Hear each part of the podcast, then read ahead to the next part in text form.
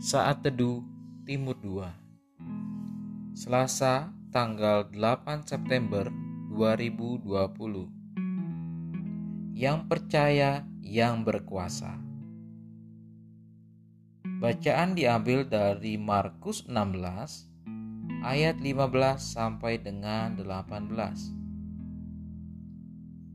Tanda-tanda ini akan menyertai orang-orang yang percaya mereka akan mengusir setan-setan demi namaku. Mereka akan berbicara dalam bahasa-bahasa yang baru bagi mereka.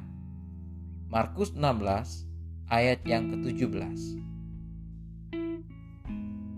Sebelum kenaikan Yesus ke surga, dia menyampaikan pesan mengenai menjadikan semua bangsa menjadi murid Kristus atau yang dikenal sebagai amanat agung dalam Matius 28 ayatnya ke-19 dan juga penyertaannya hingga akhir zaman. Matius 28 ayat 20.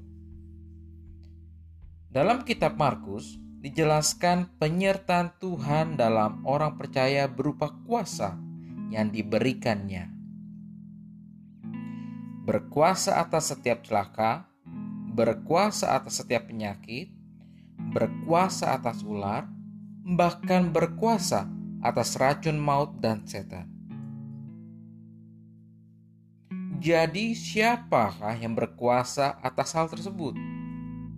Setiap orang yang percaya kepadanya, maka ia memiliki kuasa tersebut.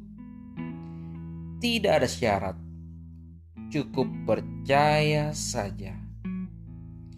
Jadi, Apakah saudara berkuasa atas setiap sakit penyakitmu? Berkuasa atas resesi dunia ini?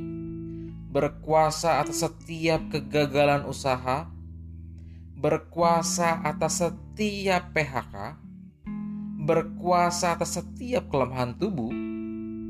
Ya, itulah tanda yang Tuhan sediakan bagi setiap kita orang yang percaya kepadanya.